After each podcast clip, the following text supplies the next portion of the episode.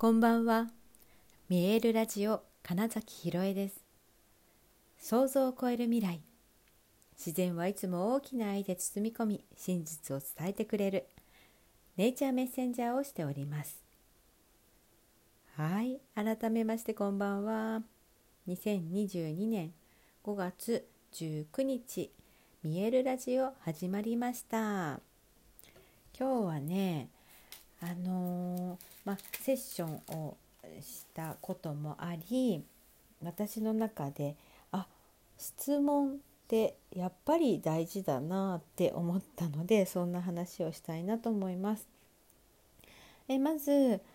えー、っと表現力のレッスンって言っている、うん、話し方とか、えー、っとその人の良さをどうやったら伝えられるかみたいな、まあ、自己紹介の添削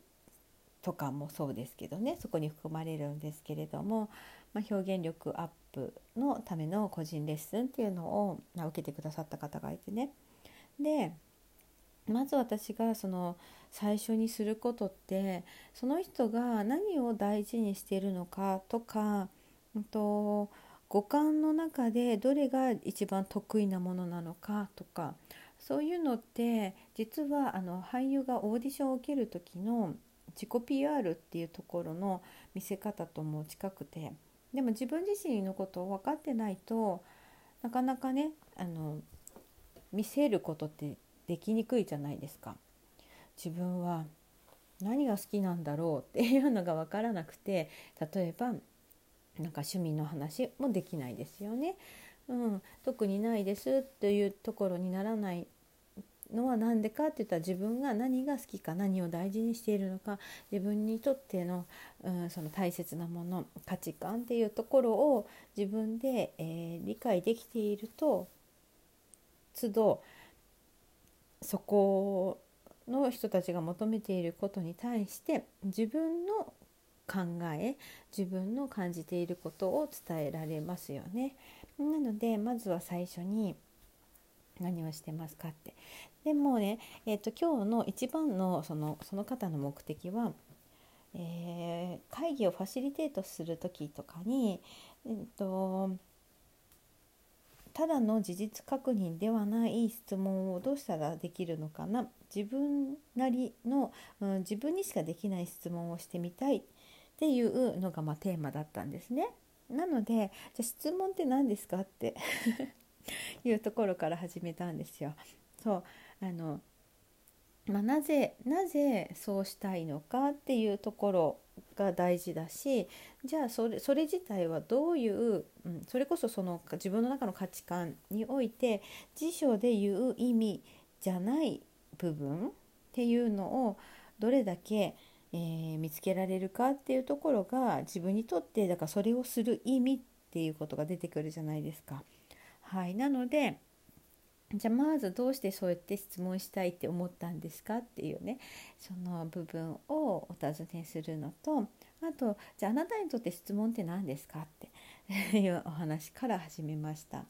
で、まあ、質問って何だろうって言ったら、あのー、相手に答えてもらうためね相手が話す何かを話してもらうためですね。でそれとうん、なんだろうな自分が聞きたいことを答えてもらうためっていうのが実はちょっと違って、えー、もちろんその最初に言った相手に何かを話してもらうためっていうのも自分が聞きたくて質問はするんですけれどもそうじゃなくて単純に自分が欲しい答えを言うかどうかっていうのが後の方ですね。自分が聞きたいことを聞くっていうのは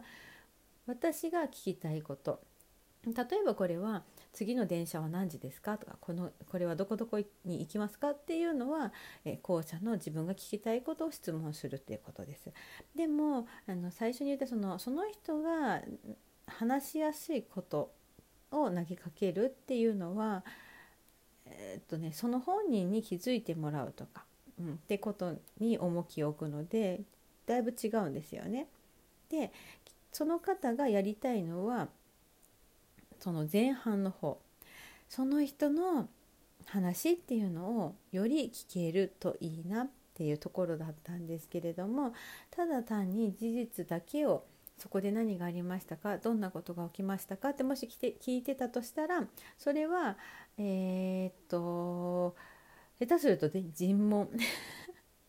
になっちゃうぐらいあのただただ、うん、なんだろうな。とこっちが知りたいこと、うん、そこには何があったんですか何が見えますかみたいなね。うん、でとねそれ自体がダメとかじゃなくってそれはそれなんですよ。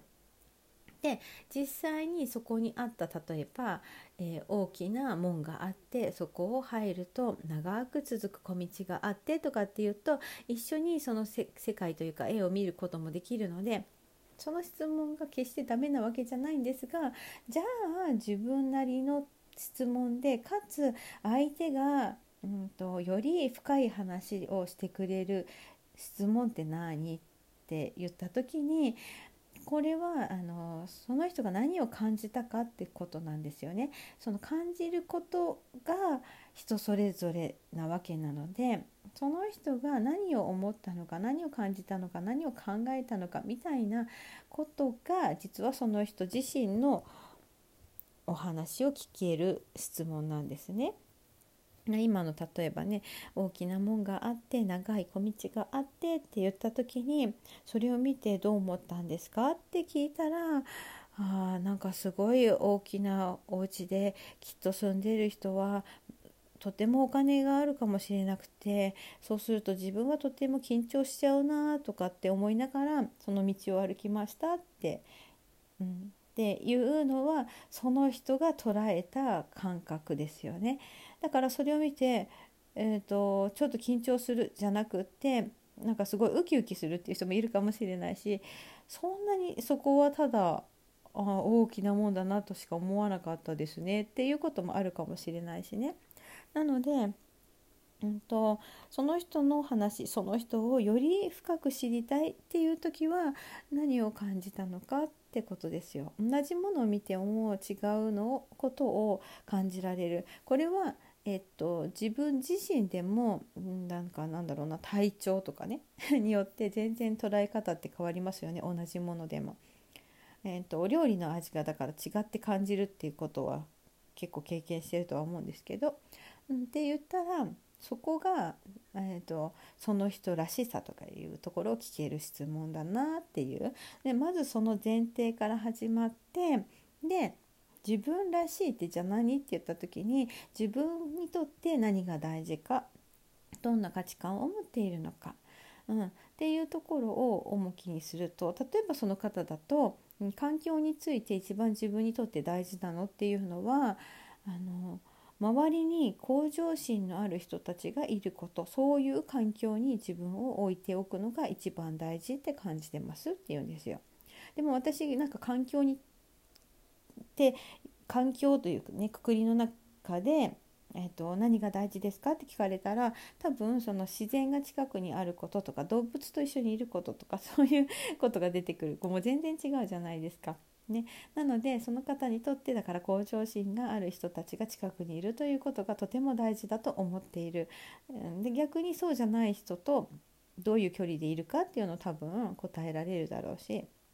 っていうそういういろいろなね例えば仕事についてとか人間関係についてとか、えー、例えば趣味についてとかねそういうものに対して自分が何一番大事にしているものっていう価値観の部分を見つけてもらうと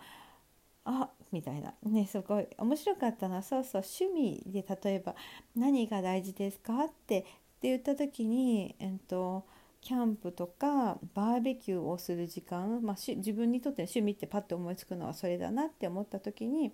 え子どもたちを外に出すっていうこと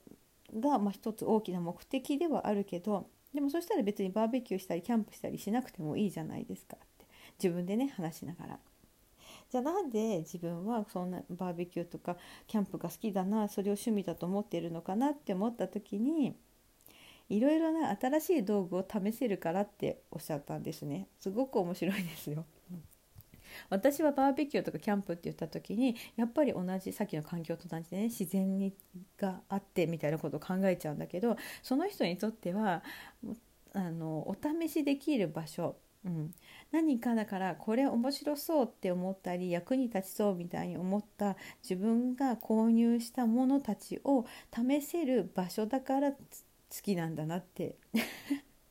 言ってていやこれ結構ポイントですよみたいなね、うん、とかあとはだから見ることを大事にしてるのか聞くことなのか、匂いなのか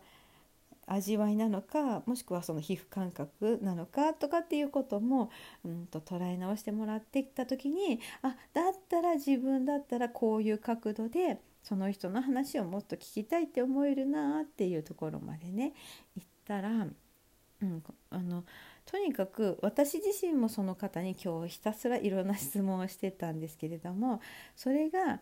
私が聞きたい答え正解を出してってことで一切なくてあなたにとってこれはどういう意味ですか？